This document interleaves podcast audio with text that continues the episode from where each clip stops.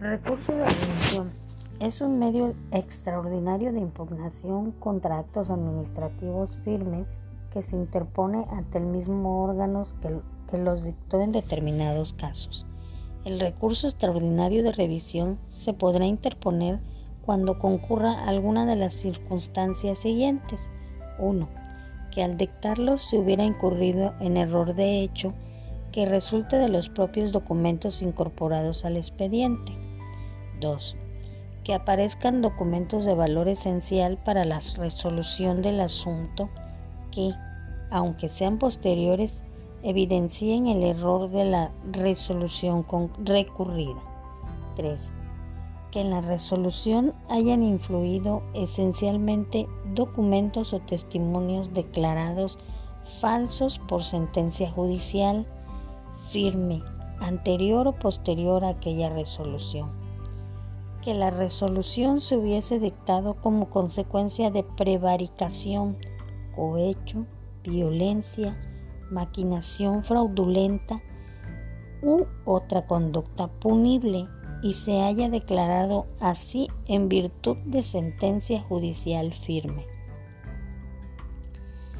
De acuerdo con el artículo 125, el, recurso se interpondrá cuando se trate de la causa primera del apartado anterior dentro del plazo de cuatro años siguientes a la fecha de la notificación de la resolución impugnada. En los demás casos, el plazo será de tres meses a contar desde el conocimiento de los documentos o desde que la sentencia judicial quedó firme.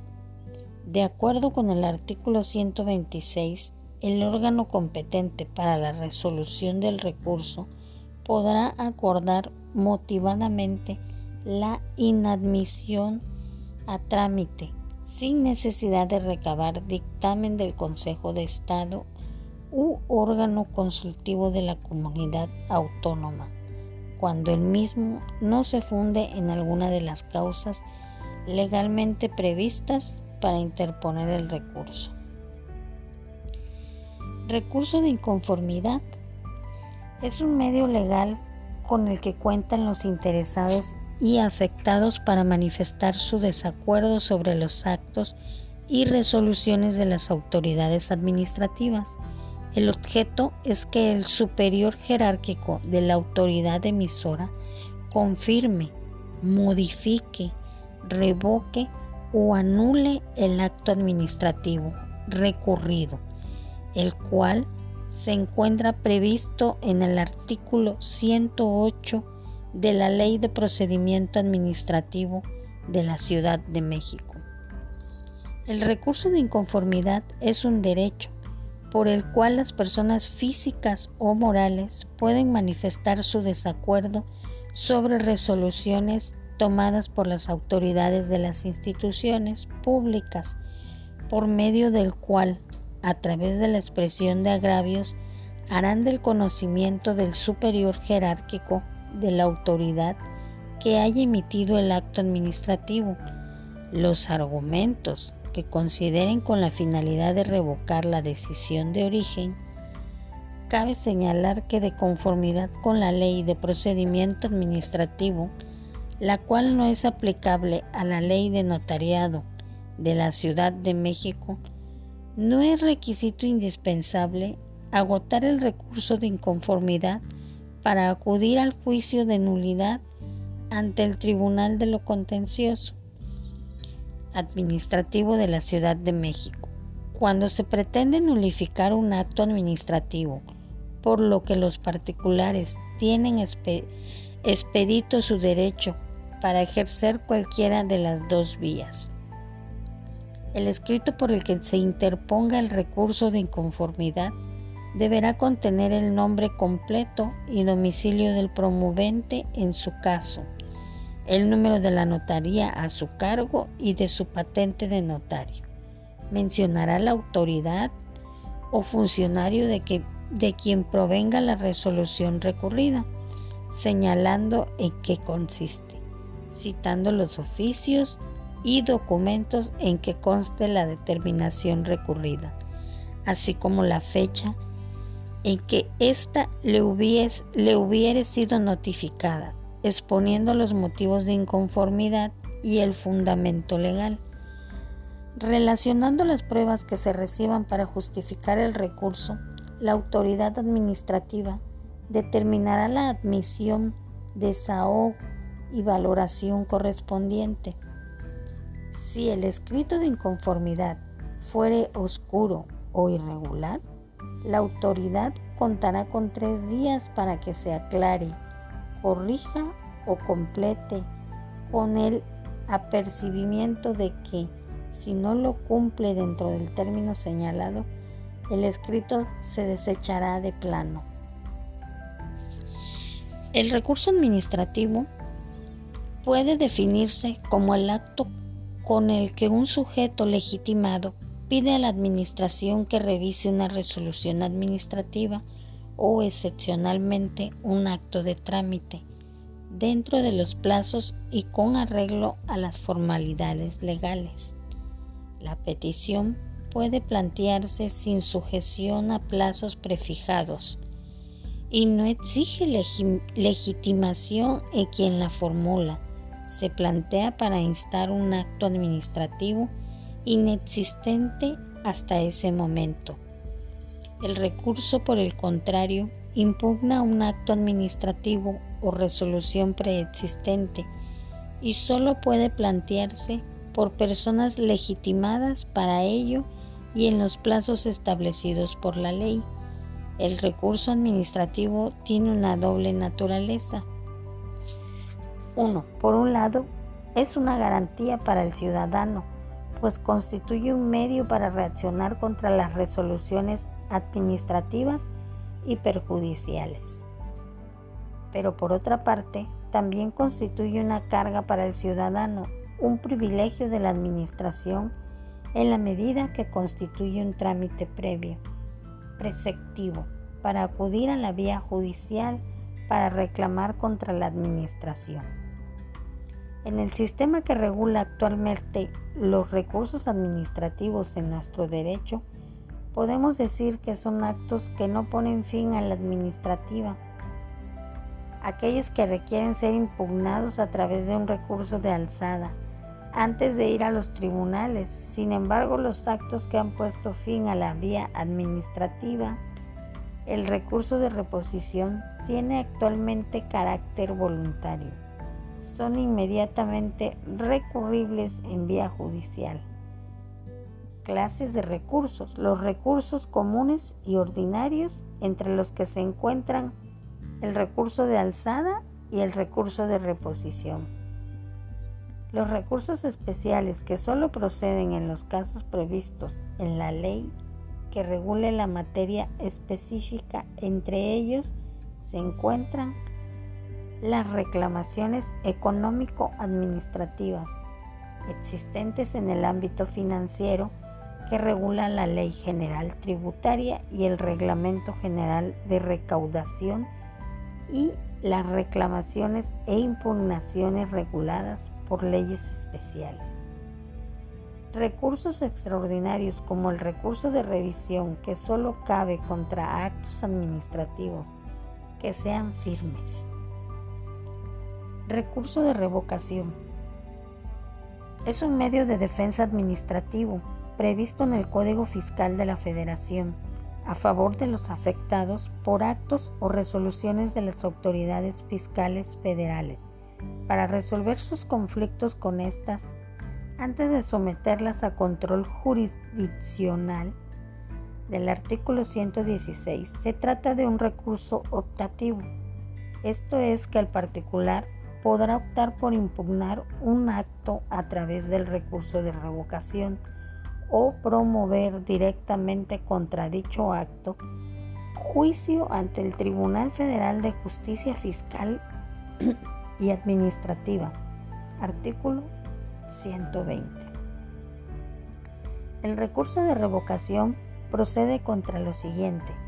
Resoluciones definitivas dictadas por autoridades fiscales cuando en estas se determinen contribuciones, accesorios o aprovechamientos, nieguen la devolución de cantidades que procedan conforme a la ley, dicten las autoridades aduaneras cualquier resolución de carácter definitivo que cause agravio al particular en materia fiscal, salvo aquellas a que se refieren los artículos 33-A, aclaraciones ante autoridades administrativas, 36, modificación de resoluciones administrativas. Y 74 del Código Fiscal de la Federación, que se refiere a condonación de multas. Actos de autoridades fiscales federales, donde se exija el pago de créditos fiscales cuando se alegue que estos se han extinguido o que su monto real es inferior al exigido, siempre que el cobro en exceso sea imputable a la autoridad ejecutora o se refiera a recargos, gastos de ejecución o a la indemnización a que se refiere el artículo 21 del Código Federal Fiscal. Cuando se dicten en el procedimiento administrativo de ejecución, cuando se alegue que éste no se ha ajustado a la ley o determinación del valor de los bienes embargados, afecten el interés jurídico de terceros.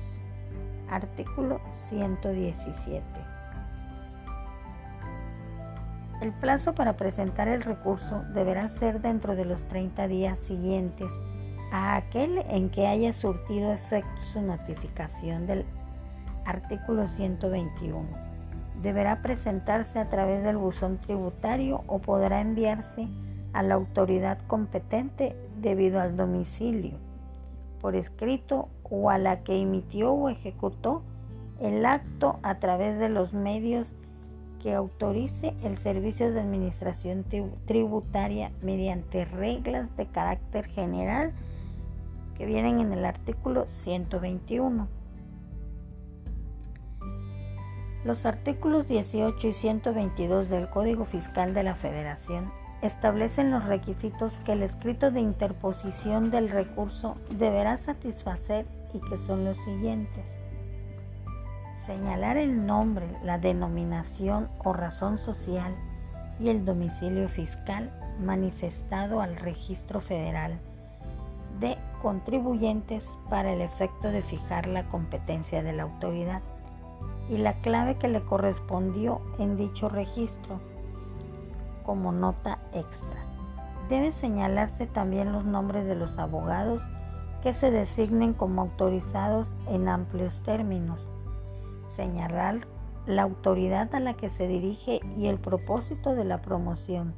Señalar la dirección de correo electrónico para recibir notificaciones. Señalar la resolución o el acto que se impugna los agravios que le cause la resolución o el acto impugnado, las pruebas y los hechos controvertidos de que se trate. Recurso de inconformidad ante Infonavit. El recurso de inconformidad es un recurso administrativo del que disponen las empresas, los trabajadores o sus beneficiarios, cuando han sido agraviados sus derechos jurídicos por cierto acto administrativo llevado a cabo de forma ilegal. Su objetivo es inducir a la autoridad administrativa a revisar el acto emitido a fin de revocarlo o modificarlo. El artículo 52 de la Ley del Instituto del Fondo Nacional de la Vivienda para los Trabajadores señala que en los casos de inconformidad de las empresas, de los trabajadores o sus beneficiarios sobre la inscripción en el instituto, derecho a crédito, cuantía de aportaciones y de descuentos, así como cualquier acto del instituto que lesione derechos de los trabajadores inscritos, de sus beneficiarios o de los patrones se podrá promover ante el propio instituto un recurso de inconformidad. El plazo legal para interponer el recurso de inconformidad es el siguiente. 30 días para los trabajadores o sus beneficiarios, 15 días para los patrones. El recurso de inconformidad o la controversia sobre evaluación se interpondrá por escrito directamente ante la comisión o por correo certificado con acuse de recibo. Este último tendrá como fecha de presentación la del día en que hayan sido depositados en la oficina de correos.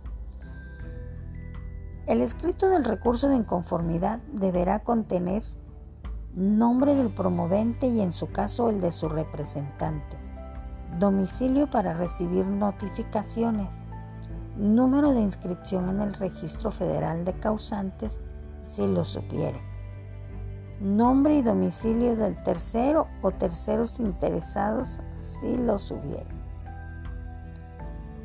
Las razones por las que a su juicio la resolución del instituto lesiona sus derechos deberá acompañarse de las pruebas respectivas y hasta 20 copias para dar vista a terceros interesados.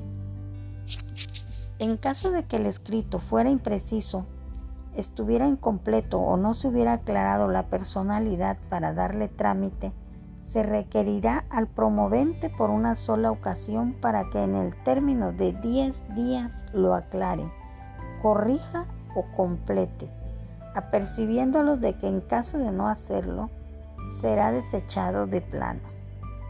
Asimismo, el requerimiento deberá señalar con toda claridad los puntos en los cuales el escrito fuera impreciso o estuviera incompleto. Recurso de inconformidad ante el. Este se interpone cuando el INS hace cosas irritantes como multarte por no seguir alguna regla de la ley del, del cuando capta diferencias en las primas de riesgos de trabajo, cuando detecta diferencias en las cuotas obrero-patronales o cualquier otra cosa que tú consideres una ofensa. El recurso se presenta ante los consejos consultivos delegacionales y el secretario del consejo tiene la autoridad para resolver todo lo que se derive de esto. Para que acepten tu recurso de inconformidad, debe tener estos datos y documentos. El nombre del afectado, domicilio, persona autorizada para tal efecto y el número de registro patronal ante el INPS. La firma del afectado, el acto que impugna, impugna la fecha en que fue notificado y la autoridad oficina del INS que lo emitió. Los hechos que originan la impugnación, los agravios que causa el acto impugnado, las pruebas con las cuales demostraremos que el INS ha actuado en contra de la ley. El recurso de inconformidad viene del artículo 294 de la ley del INS. Además, también tiene su propio reglamento Así que es algo importante el problema. Es que con todo y reglamento falta una parte fundamental en las leyes que lo regulan. No establece qué días son inhábiles para presentarlo. Para arreglar este problema, una tesis aislada del séptimo tribunal colegiado en materia administrativa del primer circuito determinó que los días y plazos que se deberían tomar en cuenta para presentar el recurso de inconformidad son los del artículo 12 del Código Fiscal de la Federación. El artículo 12 dice, en los plazos fijados en días, no se contarán los sábados, los domingos ni el primero de enero, el primer lunes de febrero en conmemoración del 5 de febrero el tercer lunes de marzo en conmemoración del 21 de marzo, el primero y 5 de mayo, el 16 de septiembre, el tercer lunes de noviembre en conmemoración del 20 de noviembre, el primero de diciembre de cada seis años, cuando corresponda a la transmisión del Poder Ejecutivo, y el 25 de diciembre. Tampoco se contarán en dichos plazos los días en que tengan vacaciones generales las autoridades fiscales federales excepto cuando se trate de plazos para la presentación de declaraciones y pago de contribuciones exclusivamente, en cuyos casos esos días se consideran hábiles. No son vacaciones generales las que se otorguen en forma escalonada en los plazos establecidos por periodos y aquellos en que se señale una fecha determinada para su extinción se computarán todos los días. Cuando los plazos se fijen por mes o por año, sin especificar que sean de calendario, se entenderá que en el primer caso el plazo concluye el mismo día del mes de calendario, posterior a aquel en que se inició y en el segundo. El término vencerá el mismo día del siguiente año de calendario a aquel en que se inició en los plazos que se fijen por mes o por año, cuando no exista el mismo día en el mes de calendario correspondiente. El término será el primer día hábil del siguiente mes de calendario.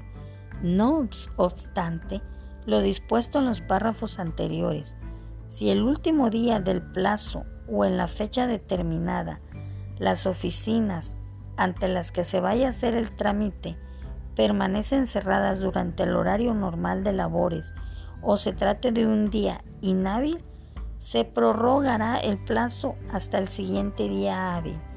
Lo dispuesto en este artículo es aplicable inclusive cuando se autorice a las instituciones de crédito para recibir declaraciones. También se prorrogará el plazo hasta el siguiente día hábil, cuando sea viernes, el último día del plazo en que se deba presentar la declaración respectiva ante las instituciones de crédito autorizadas. Las autoridades fiscales podrán habilitar los días inhábiles. Esta circunstancia deberá comunicarse a los particulares y no alterará el cálculo de plazos.